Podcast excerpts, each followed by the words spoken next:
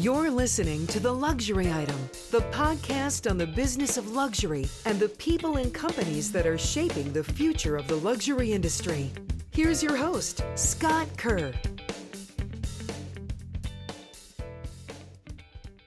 Recently, the headlines were filled with the news that the French luxury giant LVMH has been in talks to potentially acquire Tiffany and Company for almost $15 billion. The attempt to snap up Tiffany is the latest in a wave of consolidations in the luxury goods industry that is tilting towards the new generation of wealthy Chinese consumers. Hermès said its stores in mainland China had outstanding results that helped fuel a 19% sales gain in the wider region. The company plans on opening its 26th boutique in China in July and continues to build out its e-commerce site for Chinese customers. Meanwhile, other luxury brands are looking to expand the size of their retail footprint in cities like Beijing and Shanghai. Despite China's economic growth slowing to a three-decade low, shoppers are continuing to spend heavily on luxury. The fact is, China is keeping the luxury industry afloat. Just listen to these numbers. The luxury goods sector is worth over $1 trillion, according to Boston Consulting Group, expected to grow at 4 to 5% a year until at least 2025. Wealthy people in China whose numbers recently eclipsed those in the U.S. for the first time and the driving force in the sector are accounting for a third of all luxury spending. And by 2025, that figure is expected to rise to 40%. So on the surface, China looks like such a promising region with so many possibilities for luxury brands who want to thrive in that market. But many are reluctant to enter the Chinese market for a variety of reasons. These brands remain paralyzed, thinking that there will never be a perfect time to take advantage of the opportunity in China. My special guest today on The Luxury Item is here to help peel back the barriers of entering the Chinese market and share why, how, and where to get started. Iris Chan is a partner and international client development director at Digital Luxury Group, an international digital agency that focuses on luxury brands with offices in Geneva, Shanghai, and New York. Iris has 10 years of marketing experience in agencies and consultancies in the North American and Asia-Pacific markets, specializing in the luxury category. She has worked closely with brands including Four Seasons Hotels and Resorts, LVMH, Richemont, Estee Lauder, Ralph Lauren, just to name a few. Her marketing experience spans the areas of branding and communication strategy, digital strategy, market research and analysis, media and editorial planning, as well as online and offline activations. Previously based in Shanghai for over 5 years, Iris is now here in New York. Welcome, Iris. Thank you, Scott, for having me here. That was a long intro there, but, you know, there's a lot of things going on right now, and it seems perhaps the most interesting and exciting part of what's going on in the category now is what's going on in China, because it's very different than the rest of the world. I'd like to hear a little bit more about the Digital Luxury Group. So what do they do? I know they're a marketing agency. Give a little history on that. Sure. Thank you. So DLG, Digital Luxury Group, born out of Switzerland and Geneva. That's where our headquarters is. So we have a team there working on all the Western platforms. And about 8 years ago, we opened up Shanghai, and Shanghai now has over 60 folks there who are working with our international luxury brands, working on their digital marketing in China, targeting Chinese consumers, whether they're traveling inbound or outbound, and also just domestic spend as well.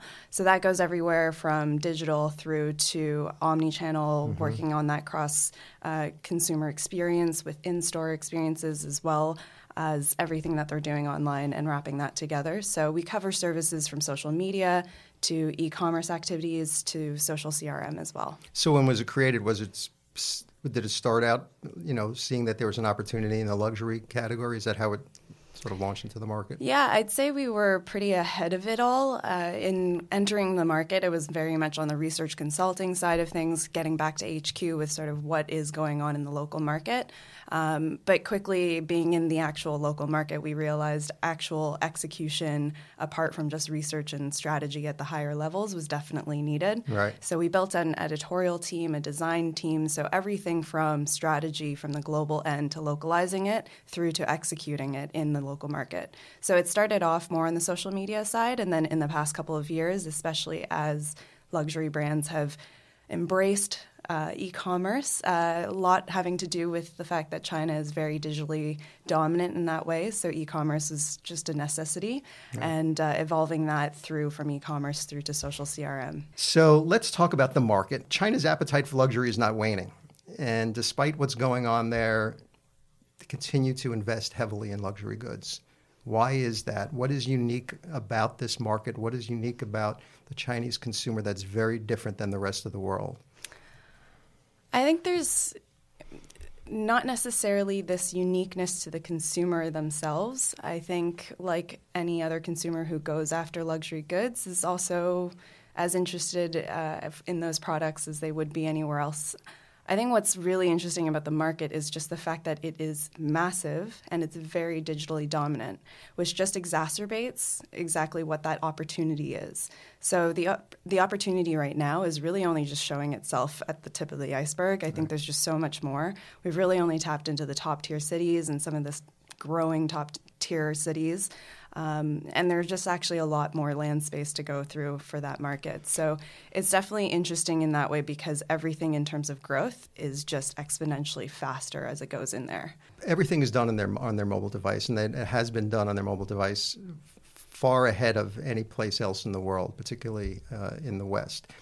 And that probably has a lot to do with it, how advanced they are and digitally and through e-commerce. So what is unique about the Chinese consumer and how they shop because everything is done in their mobile device?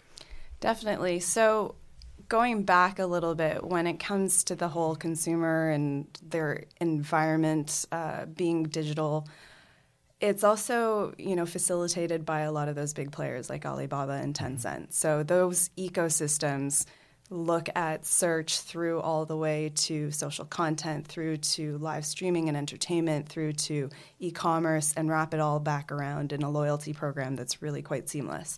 So they own much more of that consumer journey as opposed to having different platforms for each part of the journey.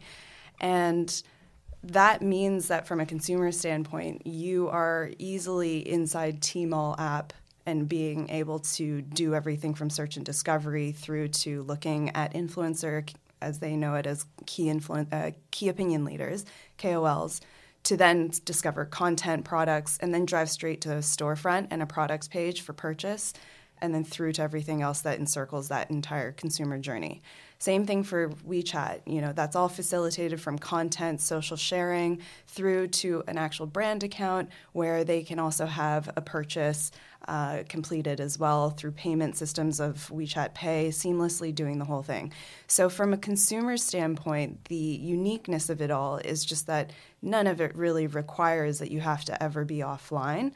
That said, I think for the luxury category, an offline presence is still very relevant because that experience is really what kind of takes it to the next level for that category, and it's a little bit more necessary.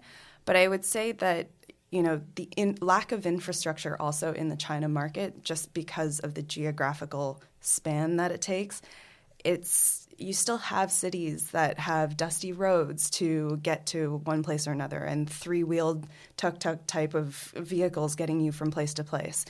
That is still in existence, which also means that infrastructurally there's not going to be an Hermès store in some of these smaller places, but these smaller places also have millions of consumers still.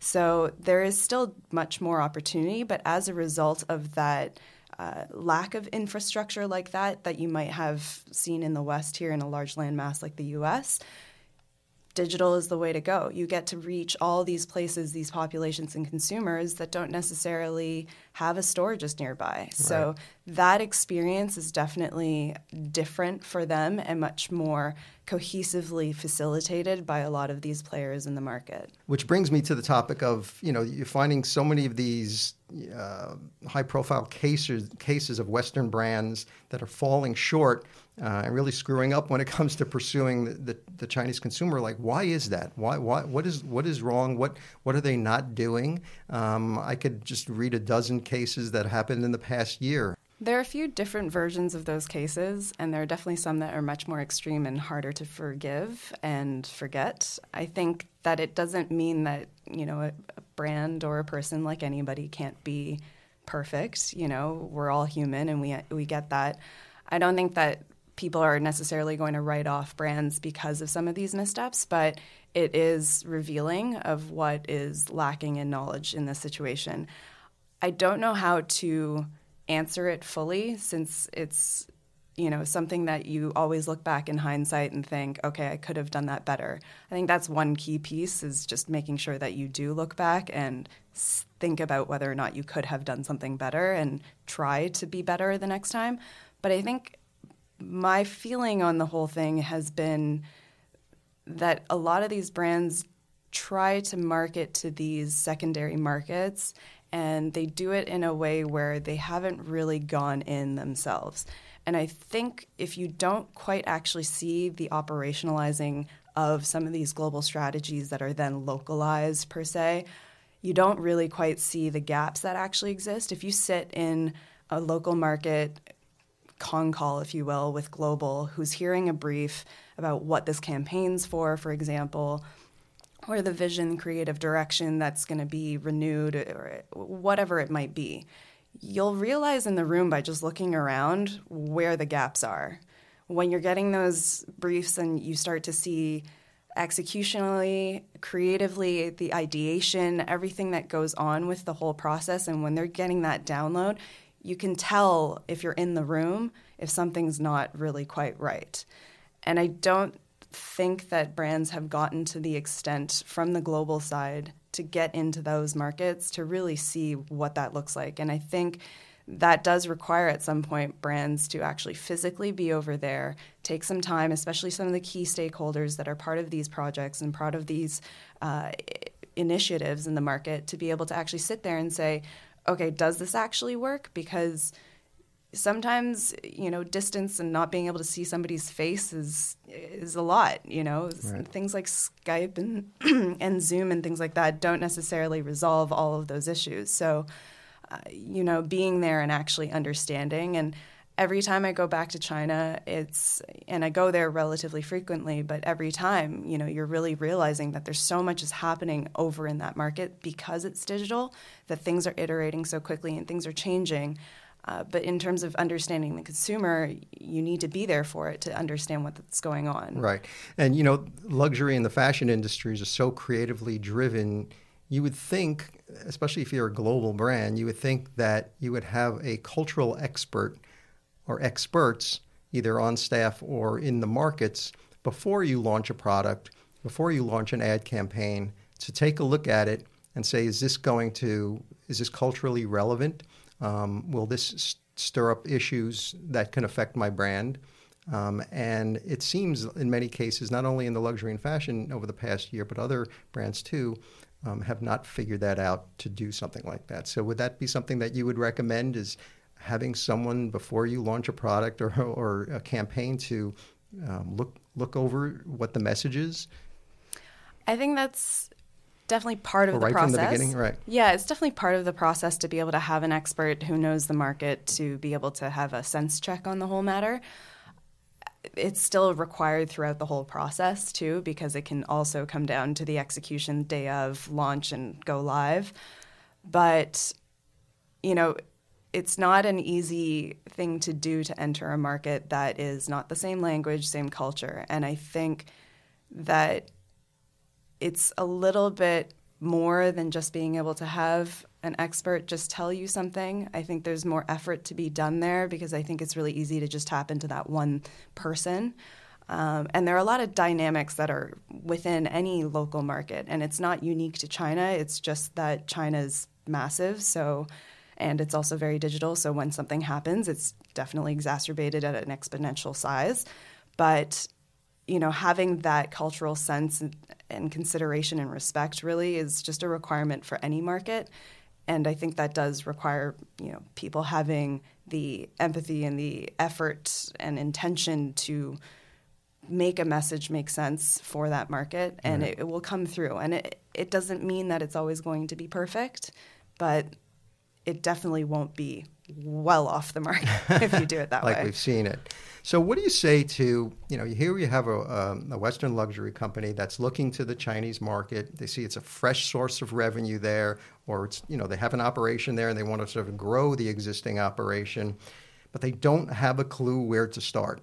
Sure. So I would say that the two main messages I typically start off with, and I think that it has to do with just the general sentiment of trying to get into this market and kind of having a little bit of that decision paralysis with overwhelming amounts of geopolitical things going on, the nuances of the market, and the fact that Alibaba and Tencent aren't, you know, in the same ecosystem. Do you go for one or the other, et cetera? And a lot of those things can be overwhelming also because of the size of the market, and you definitely want to take that opportunity in consideration with that size. But one of the key things is, if you're not in the market yet, is definitely changing the mindset of thinking in a more agile way. Having agility in that market is definitely necessary.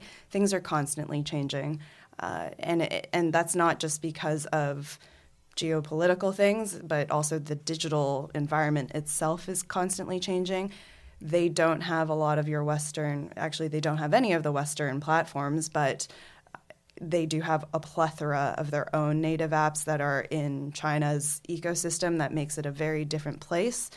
And navigating those waters require you to be able to know when the opportunity is right, and when the opportunity is right, to be able to operationalize around it pretty smoothly and nimbly.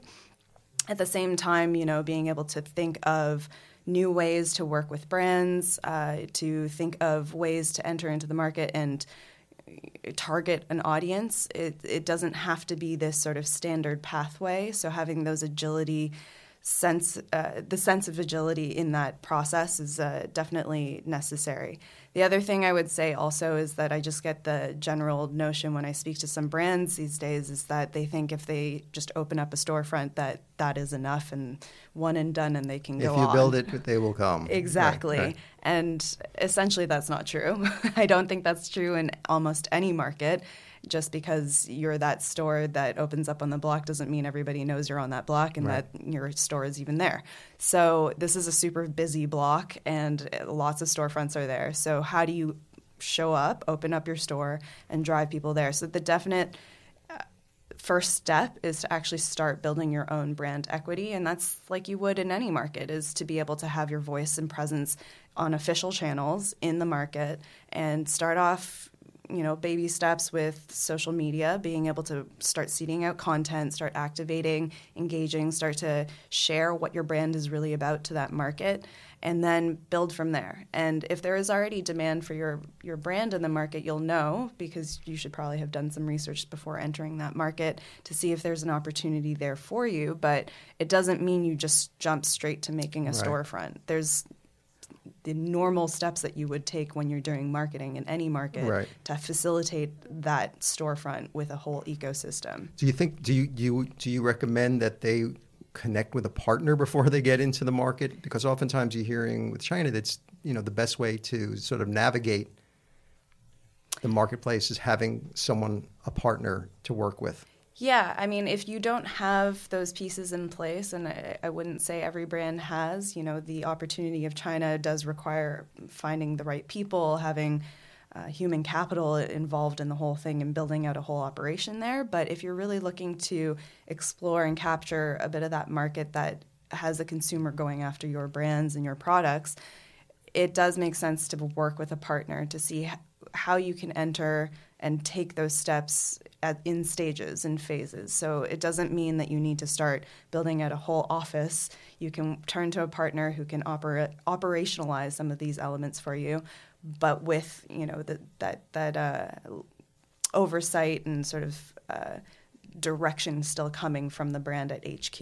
Right. And then being able to start to build from there, you know, knowing what kind of elements that you might need more than others. Every company on the inside has different strengths. So, you know, being able to find the right people to match what you need in terms of resourcing and actually executing into that market. So definitely a partner is helpful, since that market is huge and it's quite different. And that is helpful in a lot of different ways. And I think that's also why when it comes to even doing an e-commerce platform, there are a lot of those logistical elements that's why in the Alibaba Tmall environment, they do require that you work with a Tmall partner, like a TP. So, you know, the actual ecosystem is meant for, you know, collaboration with different agencies as part of the overall existence of your brand in there. Yeah, and you were mentioning about different apps that they Western brands need to look at, and you know we can't. You know, the elephant in the room is WeChat. You know the number of social networking platforms has grown tremendously in China, and you know WeChat seems to be the app of choice or the social network of choice for consumers to engage with brands. And I think Tencent owns them, correct? Yep. So I think DLG actually just released a white paper. I think they've released a couple of white papers on WeChat. Tell the audience about WeChat and what's unique about it and how consumers engage with WeChat and how do brands navigate WeChat? Sure. WeChat is a super app. I mean, that's the best way to describe it. It's your Venmo, your Fandango, your Wealthfront, your Facebook, Messenger, Facebook, Instagram, WhatsApp. It's everything is done in there. They could book flights. They could do everything in WeChat. Exactly. And it also, I mean, there's a whole financial element to it. There's everything. Messaging, everything is in there. Exactly. Right. So it is really such a super app in the way that a person can use it every single day, and they do use it every single day on a very frequent basis and for a lot of times every day. And the way that app for a brand works is that you can have your own brand channel and you can have an official account that you can be pushing out content. It happens 4 times a month, so it's limited. So it's still, in the sense, when you're using that content, something where you really want to push out something with value. It's not to just kind of push out content incessantly. What do you mean by 4 times a month? So you only can get 4 pushes a month, right? Which means a user will only receive up to 4 messages a month from you. And that is sort of Tencent's way to make sure that you're not bombarded with a whole lot of things, because when you do get these messages from a brand that you might follow, it's coming in just next to your colleagues at work, your mom, your best friend, and your clients even on that same app. So a brand is looking at building out, pushing out content on that app in a way that it's providing additional value to the followers that do, which just means that the followers that do follow your account are farther down the consumer journey with you. So it's a little bit more intimate. It's closer to the point of conversion. So that's where, you know, you'll see in our report, this is the second edition of the WeChat Luxury report that we have.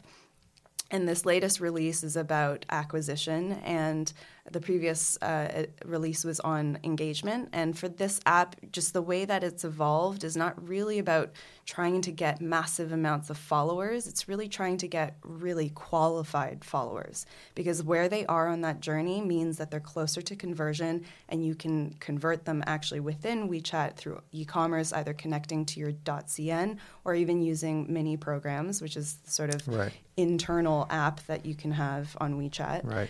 And then, you know, converting them, and then also having loyalty programs that are all wrapped within that same ecosystem, all centralized from a brand. And the payments are right there too in WeChat as well. So if that's at the bottom of the funnel, they're in those 4 periods, most of the messaging is driving them to purchase within the app. How do they find out or get engaged with the brands on the top of the funnel? If everything is that the ecosystem is there, where do they get that information? Is it from the KOLs we were talking about, or from other places? Right. So feeding at the top of the funnel, you have a complementary platform like Weibo, which is much larger, much wider in the sense of reach.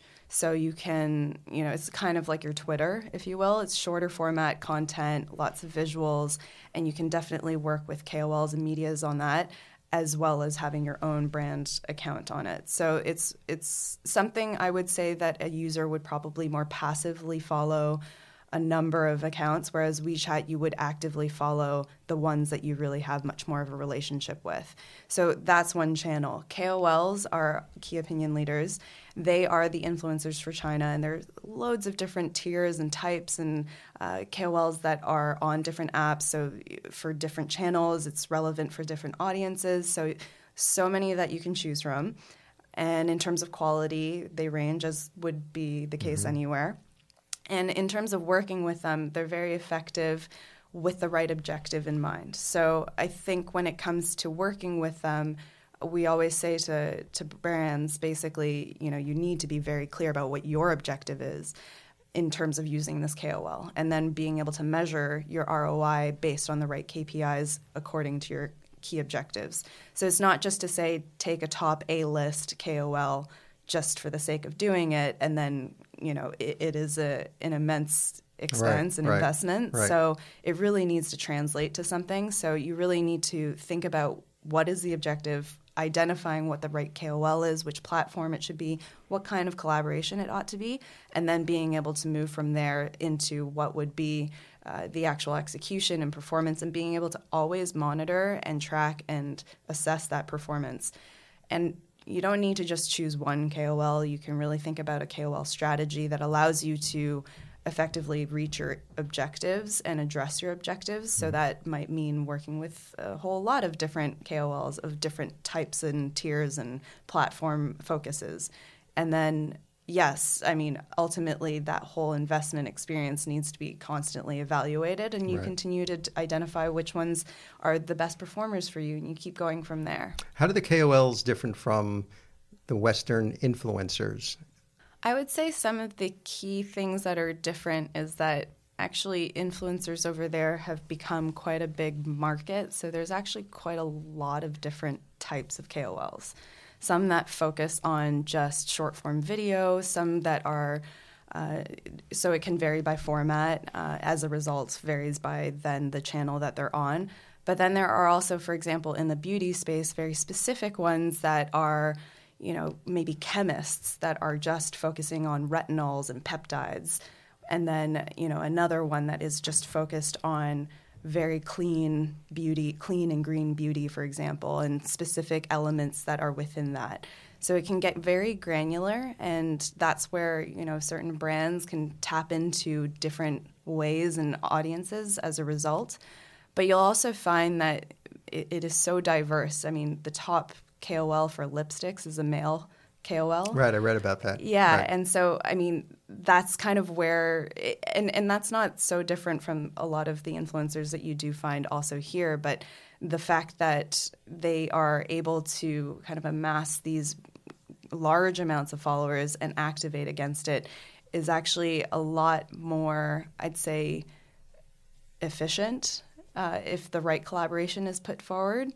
So you do have KOLs like Mr. Bags, who also works with Tod's and many other brands, that has been able to sell out bags within minutes and things like that. So those kind of conversions are definitely possible, and at a much greater scale and speed. Whereas I feel that in terms of using influencers over here, it tends to be a little bit more of a softer branding exercise, whereas it's not that uncommon to see it be much more towards the conversion end of marketing when it comes to the KOLs in China. So how does a brand find the right KOL? Are they brokers, or are they ones that obviously they could find, see which ones are the most popular, but how does a brand find perhaps an up-and-coming KOL? Yeah, that is definitely a great question, because it's a constant flow. It's a whole market of its own. There are agencies there to help manage, and they also have their own manager sometimes on the KOL side, sort of like working with an actor. But, you know, there are PR firms that do this, digital firms that do this, KOL firms that do this. Ultimately, at the end of the day, it's a bit of a relationship situation. So, you know, brands that identify even on their own internally, also keeping an eye on that as well in terms of what's going on in the industry. But it does come down to relationship at the end of the day. Not to say that they don't at the end of the day have you know, a transactional fee to the whole situation. I mean, they do still need to eat dinner and have lunch. This is their job, but it can be a relationship that you see long term. So if you work with a KOL that you have one collaboration that performs well, you continue to work with them a few more times, then you can potentially consider those KOLs to be longer term. So looking at some of these newer, emerging type of KOLs, you can be looking at sources like entertainment, some of these popular reality shows with singing shows and rap shows that are emerging and very popular, but like they showcase a lot of emerging talent. They eventually sometimes become a KOL of their own. So that's a source as well. But I mean, that continues to evolve. Like gaming has also become quite popular. So that's also an area, K-pop and all of that. But in terms of keeping an eye on all the KOLs, it's just making sure to track different industries and be able to keep an eye on what is trending in terms of topics and being able to assess whether or not the profile is something that you would want as a brand to be tapping into and working with them and trialing, right, seeing how it goes, and then checking the performance and evolving that relationship from there. Yeah, and obviously the KOLs appeal to the younger Chinese consumers. And the younger Chinese consumers are essentially driving the luxury market.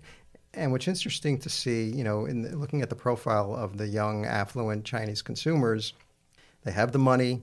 The millennials are they own their own homes. They're getting funding from their parents. They want to show off their success. It seems that's where the growth of this market, in the luxury market in China, is really going to drive, and Gen Z as well, moving forward. What is unique about the younger Chinese consumer? I mean, their appetite for content is massive. The great thing I would say is that in China, you can be on the metro underground, very far underground actually, and be able to access the internet. So in terms of that infrastructure, again, going back to that, that's something that isn't necessarily translated in other markets where you can't do that still. So, being on their phones and watching videos, just really consuming all that content, discovering things, searching things, the ability is facilitated with that infrastructure. So in terms of what they're doing, the speed at which they're capturing all of that is just immense.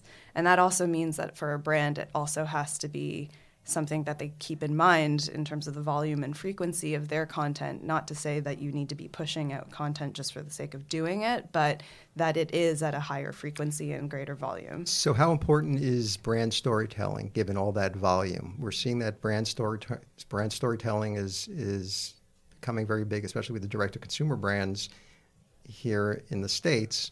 How important is brand storytelling in China? It is definitely important. And going back to these younger consumers, they're quite well researched, because they have all these tools and accessibility to information at the fingertips of, their mobile phone. They're able to consume all that information. And I think it's important to do brand storytelling still, because it's still your brand voice and what distinguishes you from the next. And it's important to be able to communicate that to consumers in a way that resonates with them. So it's not necessarily taking your brand story from global and just translating it, obviously, into the local language, but readapting and highlighting the elements that make sense to speak to those consumers and delivering it in the right format. So it might not be that it's just this clickable about your brand page. It might come out as a video, short video format that is told in a different way, or an interactive kind of module that allows for a consumer to discover what your brand is really about. And it might come out in pieces. It might not be just this one landing page that sits there.